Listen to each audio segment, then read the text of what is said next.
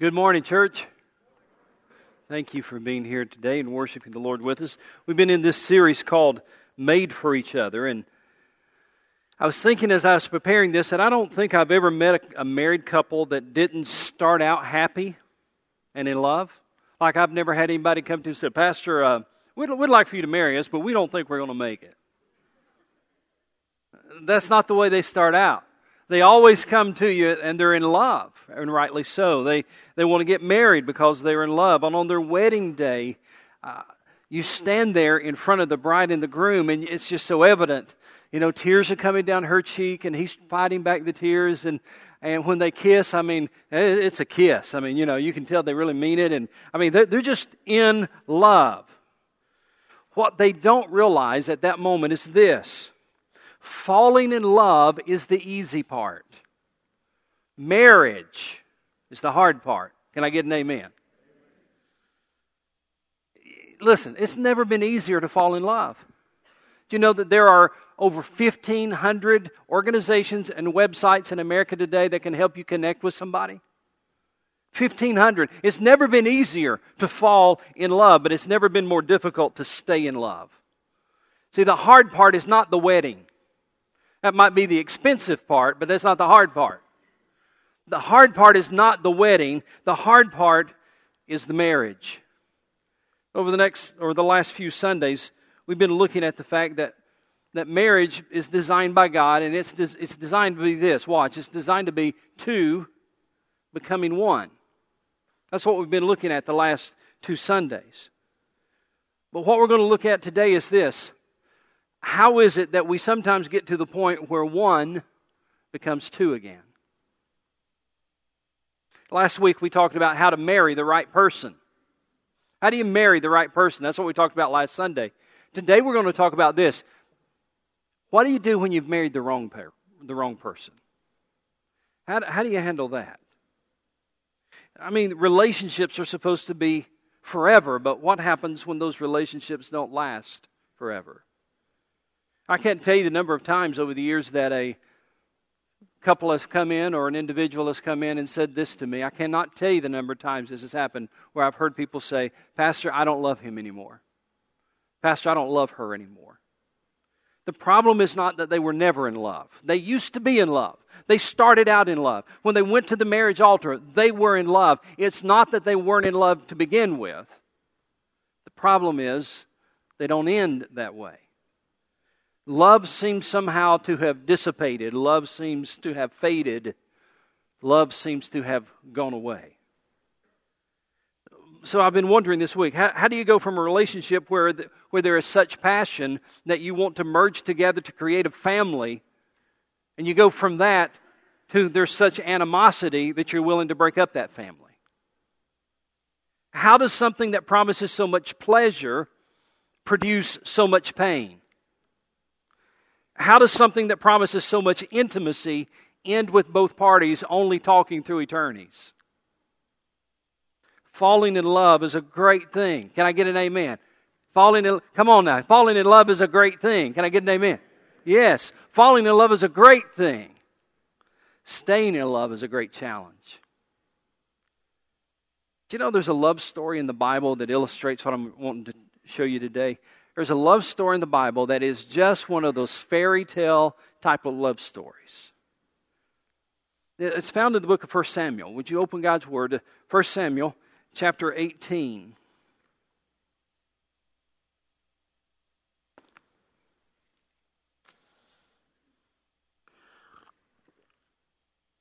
Let me give you the context while you're turning to that.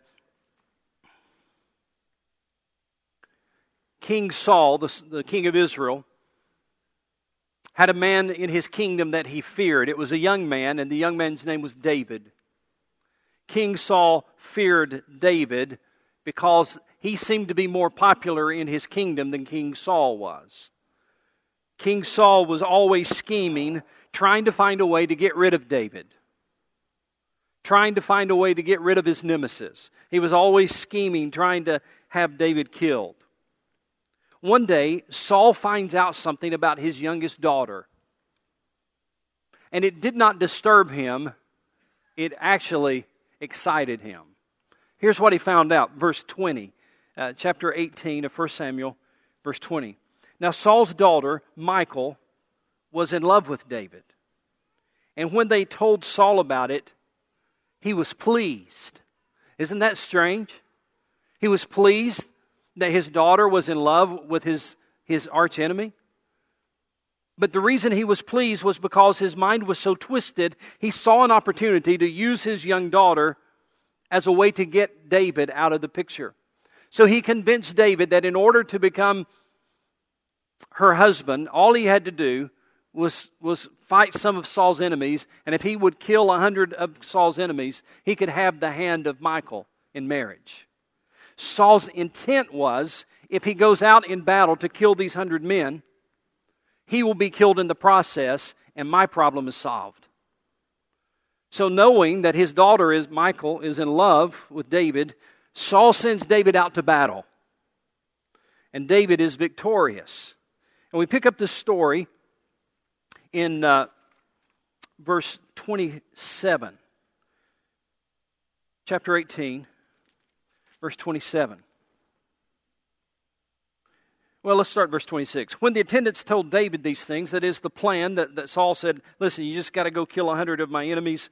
he was pleased to become the king's son in law. So before the, the allotted time elapsed, David and his men went out, killed 200 Philistines rather than a 100.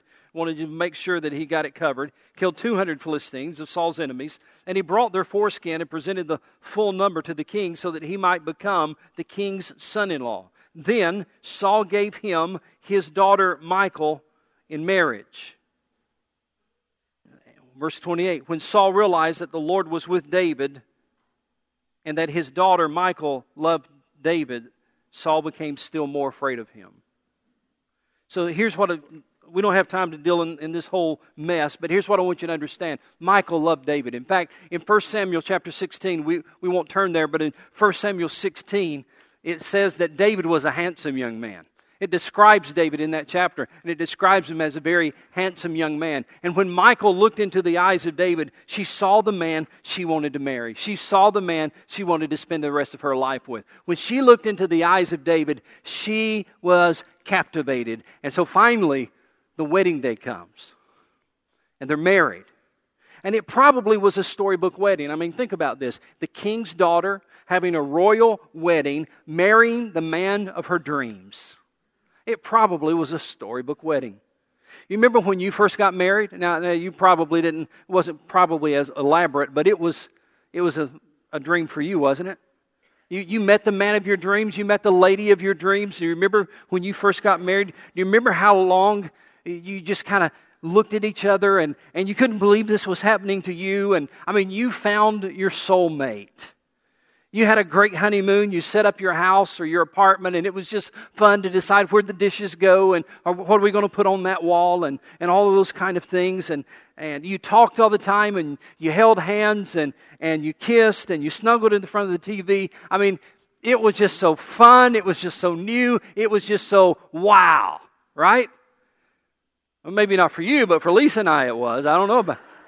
I don't know about for the rest of you, but it was so fun and it was so new. It was just so wow. And that's the story of David and Michal. They had a storybook fairy tale wedding. And it says twice in the text Michal loved David. If we had the time, we'd read a lot more material, but we're going to fast forward to the next book, 2 Samuel. And in 2 Samuel chapter 6, an unexpected turn occurs. 2 Samuel chapter 6.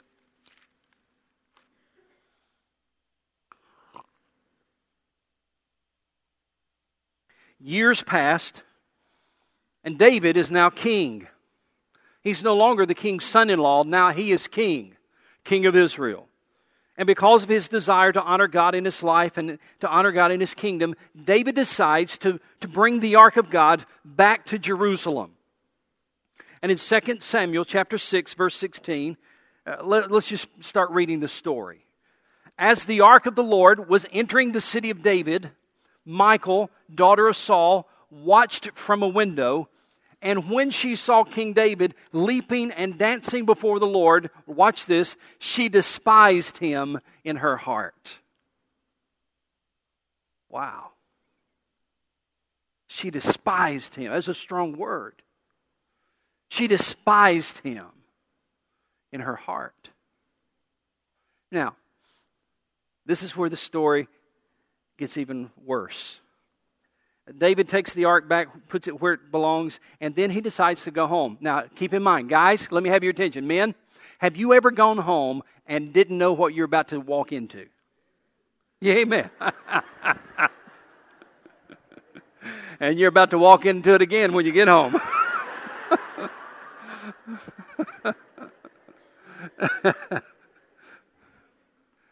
David goes home, and he goes home excited. He can't wait to tell his wife what he's done. He can't wait to tell his wife what he's accomplished. You know, there's the one person that you want to, to be happy for you and be happy with you is your wife. The one person that, that you want to say, well, good job, honey, is your wife. And so he's excited and he's coming home and, and he's going to tell Michal what he's done. He doesn't know that she's been looking from the window. And he, he comes home to tell Michal, and, and here's how the story goes. Uh, verse 20. When David returned home to bless his household, see, he's positive, he's excited. I'm going to go home and bless my household. When he returned home to bless his household, Michal, daughter of Saul, came out to meet him and said, How the king of Israel has distinguished himself today, disrobing in the sight of the slave girls of his servants, as any vulgar fellow would. David said to Michal, It was before the Lord who chose me rather than your father or anyone from his house when he was appointed and he appointed me ruler over the Lord's people Israel. I will celebrate before the Lord and I'll become even more undignified than this and I'll be humiliated in my own eyes, but by these slave girls you spoke of, I'll be held in honor. I don't know about you, I don't think they're getting along. What happened? I thought Michal loved David. She did. At first. See, it's easy to have a love that starts. It's the love that lasts that's the hard part. She despised him, the Bible says, in her heart. Remember verse 16. Notice what that means. Here's what it, that means Hatred filled her heart where, want, where love once lived. Hatred filled her heart towards David where love once lived. The message translation says her heart was filled with scorn. The New Living Translation says she was filled with contempt for him. She was just filled with contempt for him. Can't you just sense the anger? Can't you just, just sense the animosity? In modern day language, she couldn't stand him and she couldn't stand to be around him. Now, here's the question. Here's the question. How do couples get to that point? How do you go from genuinely loving somebody to genuinely despising them? Many couples make a critical mistake, and here's what it is. They start out thinking that love is enough to make the marriage work. Think about it. If all you need is love, which is what the song used to say, right? If all you need is love, like the song says, there would never be a divorce because they all start out in love. David and Michal started out in love. But somewhere along the way, something happened to their relationship. We don't know what it was. We don't know when it was, but there was, there came a day when Michal could look David in the face and say to him, I don't love you anymore. Here's what you need to understand. In America today, that's happening to about 50% of our marriages. Christian or non Christian. About 50% of our marriages, they go in, they go into the relationship in love and they end the relationship in hate.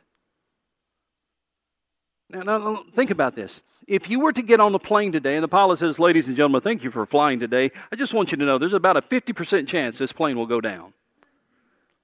You probably wouldn't stay on it. And yet we blindly go into relationships knowing that 50% of them are not going to make it. But we think that we will be the exception because we are in love. We have the mistaken notion that love is enough to make marriage last. And it's not. What's the problem? Why is love not enough? I'm going to give you the answer, and you're not going to like it. In fact, I, told the first crowd, I'll tell you as well. My goal today is that you not hate me when I get done. My goal today is that you will calm down by the end of the message. Because what I'm about to tell you. Do you know why? Let me just go ahead and throw it out there. Do you, do you know why love is not enough? It's because, watch this, when she stands here to say, I do, when he stands here to say, I do, what you really had is this you really have two sinners saying, I do. Now let that sink in for a moment. When sinners say, I do, it does not solve all the problems. Wouldn't it be great if it did? Wouldn't it be wonderful if if when you slide that ring on the finger of, and I stand here and I say, put that, that beautiful ring on the third finger of your bride's left hand, wouldn't it be wonderful when you slid that ring on, all of a sudden, she's just the perfect woman? Now, you think she's the perfect woman just right then, right? Just wait a couple of months. You'll find out. And she'll find out probably within a few weeks.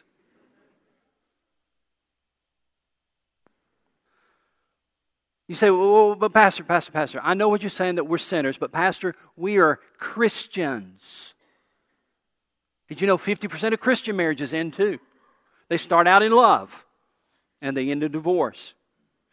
Please, please understand this. Make sure your theology is correct. When Christ saves us, He does transform us, but it is not an instant change. None of us are non sinners. None of us are.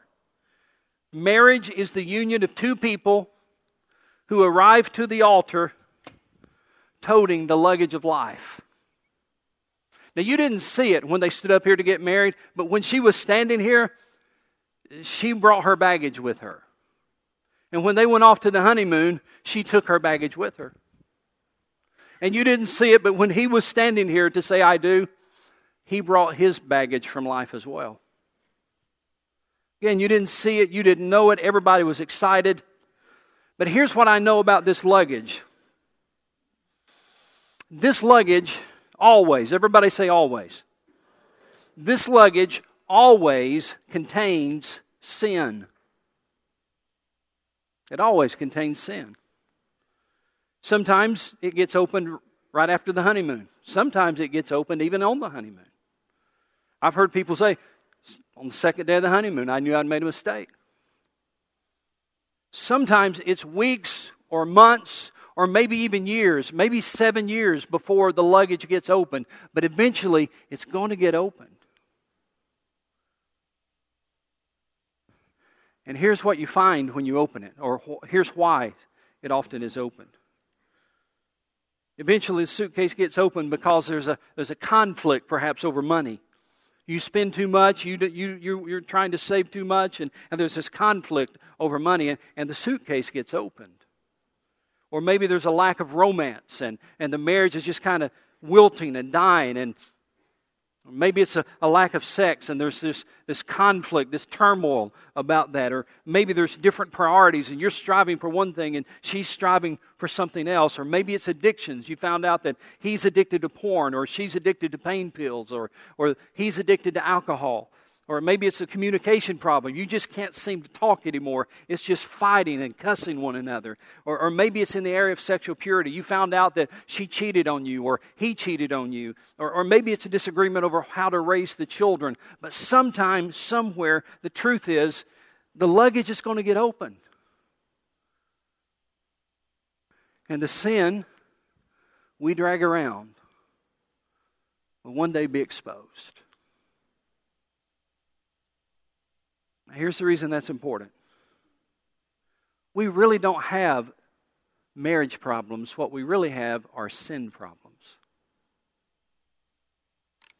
Think about that. And rather than dealing with our sins, rather than dealing with our sin problems, we tell ourselves that the reason we're not happy in marriage is because we chose the wrong one. We chose the wrong person. And people will tell us, and we like it when they say it to us, people will tell us that you need to re choose. You need to start over. The only way for you to be happy is to go look for somebody else. Here's the only problem with that, or one of the problems with that. When they tell you the only way you're going to be happy is to go look for somebody else, go start over, and you go looking for somebody else. But guess what you take with you?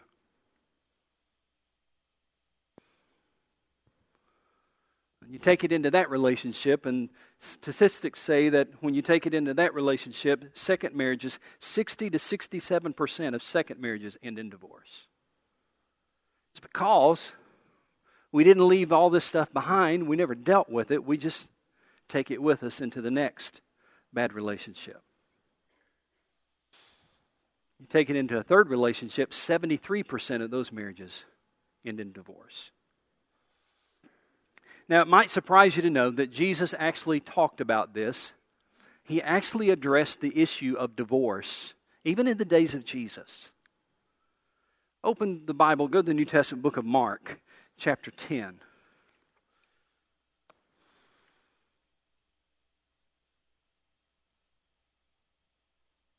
Mark chapter 10. Beginning in verse 2. Some Pharisees came and tested him by asking, Is it lawful for a man to divorce his wife? Now, the word lawful there indicates they're not trying to ask, Is it lawful legally? These are religious people, these are Pharisees. They're wanting to know, Is it lawful in the eyes of God? Is it okay in the eyes of God to divorce someone? Is it lawful to divorce? And the word divorce there has the idea of one becoming two again. Is it lawful in the eyes of God to divorce for a man to divorce his wife? Verse 3. I love what Jesus did. Jesus pointed them back to Scripture. When they asked this question, he pointed them back to Scripture because Scripture should always be our ultimate authority, our final authority. And Jesus said, What did Moses command you? He replied. Verse 4 They said, Moses permitted a man to write a certificate of divorce and send her away. Verse 5 It was because your hearts were hard that Moses wrote you this law? Jesus replied. Jesus was simply explaining here. Well, let me explain this whole idea about divorce in the Old Testament uh, that Moses wrote about. He explained that the law of Moses was written to protect the wife, usually the wife, from, from a husband who flippantly would toss her out and she had nowhere to go and no one to take care of her. And without a certificate of divorce, something official, uh, she would become a social outcast. She would have no standing in the community. She'd have no way to get married again. She would be treated like a harlot and no way to take care of herself. So, the purpose of the law of Moses was not to make divorce acceptable. The purpose of the law of Moses was to reduce the hardship and its consequences. But I want you to focus on what Jesus said in verse 5. It was because your hearts were hard that Moses wrote you this law. In other words, translation, listen, the reason Moses wrote this down, the reason we even have this situation about divorce is because we are all sinners. We all have a sin problem. And because we have a sin problem, Moses had to write this about marriage.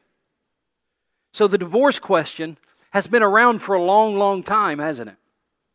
I mean, Think about that. At least since the days of Moses, men and women have struggled to stay in a marriage that no longer feels like a marriage. This is not a new problem you're having.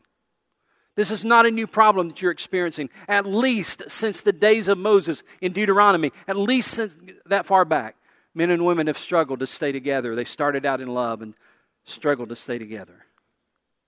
Right now, some of you probably feel like divorce is your only option you don't love them anymore. You made a mistake. You married the wrong person. Divorce is your only option. I mean, you've tried to make it work, right? And and you've gone for counseling for a few times and and that was a disaster and when you try to talk all you do is fight and and you think that he or she may have found somebody else, and you're physically tired, emotionally drained, uh, you've thought it through, and you've decided divorce is your only option.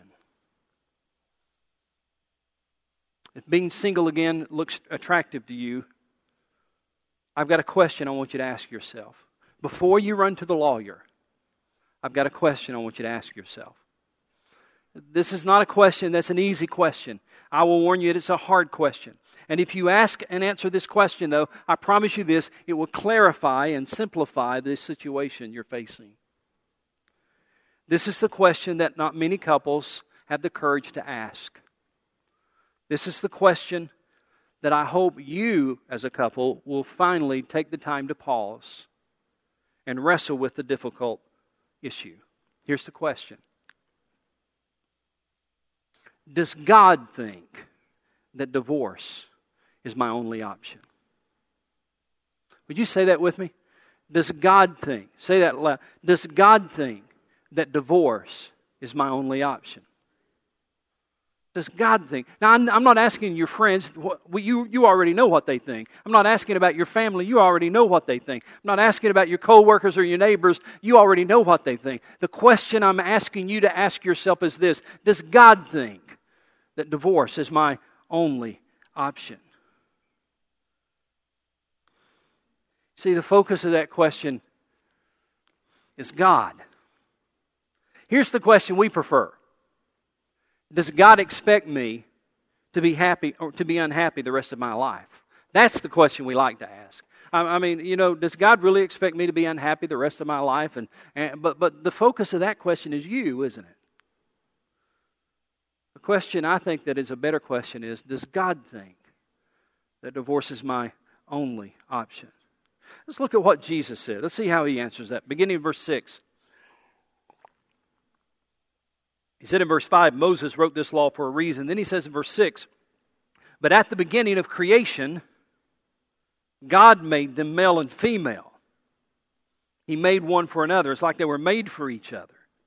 Verse 7 For this reason, a man will leave his father and mother and be united with his wife. That's God's design.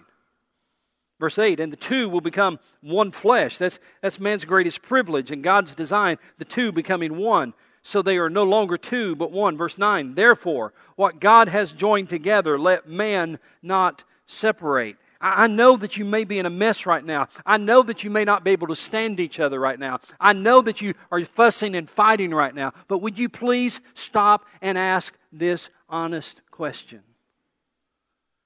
Does God think that divorce is my only option?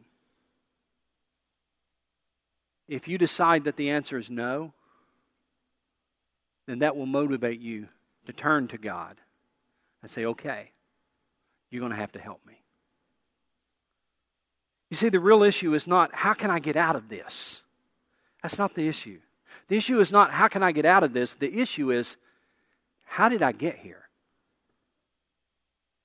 How did I get here? That's the issue.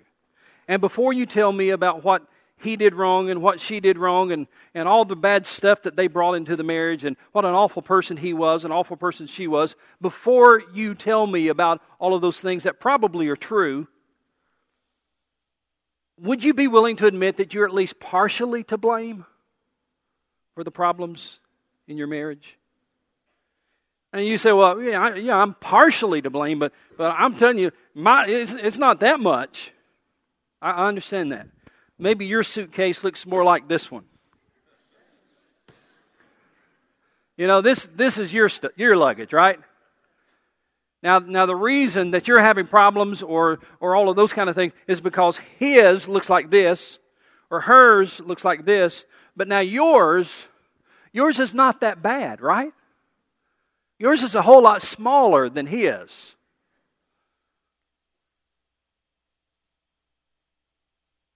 True.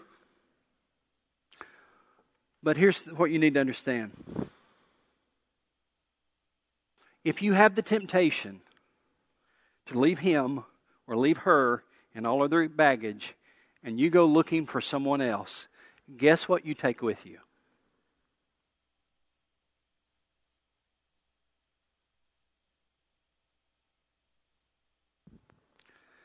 You see, until you stop and deal with what's in the suitcase, you'll always have problems. The reason that it goes from I love you to I don't love you anymore is because we're sinners. We're sinners, but we don't often deal with our sin. Now, before you think that I am self righteous and I'm above you and I think that I'm better and all, can I be very honest and very blunt with you? Folks, I've got my suitcase too. I've got my struggles too. I've got my junk too. I want you to understand that. And the more you get to know me, the more you will appreciate and admire my wife. It's true.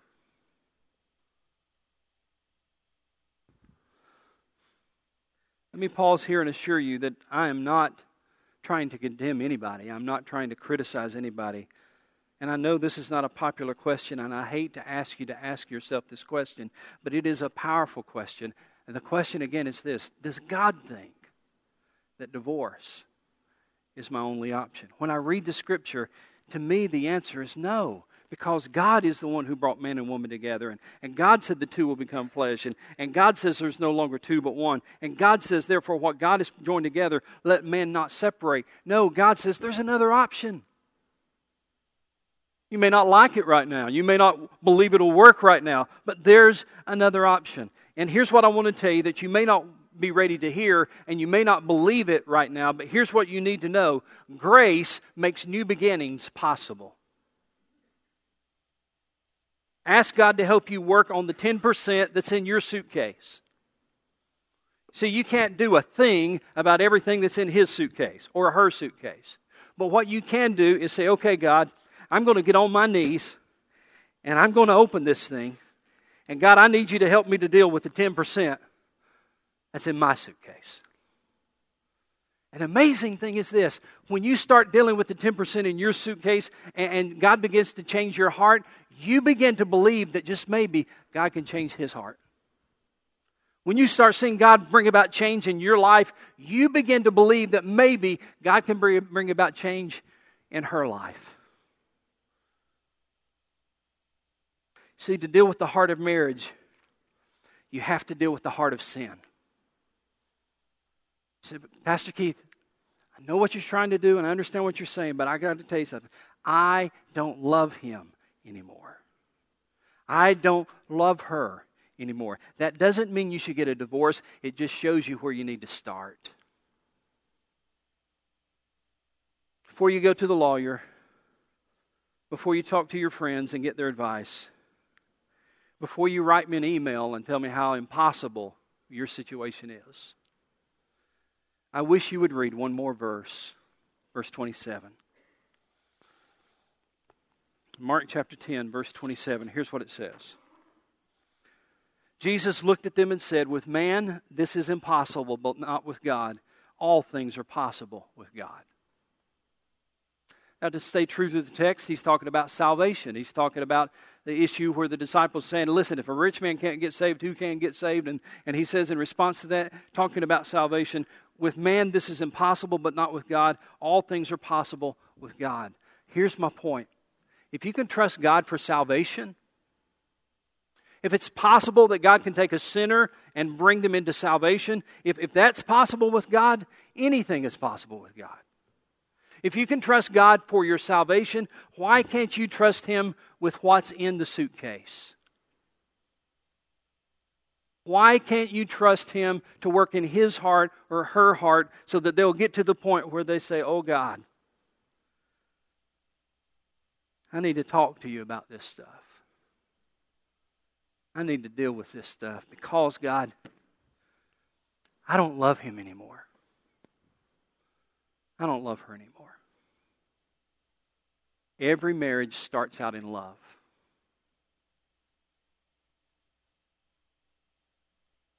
But not every marriage ends that way. Two sinners married to one another and when they said, I do, it did not undo what was in the suitcase. So, would you pray with me about that? Join me together as we pray.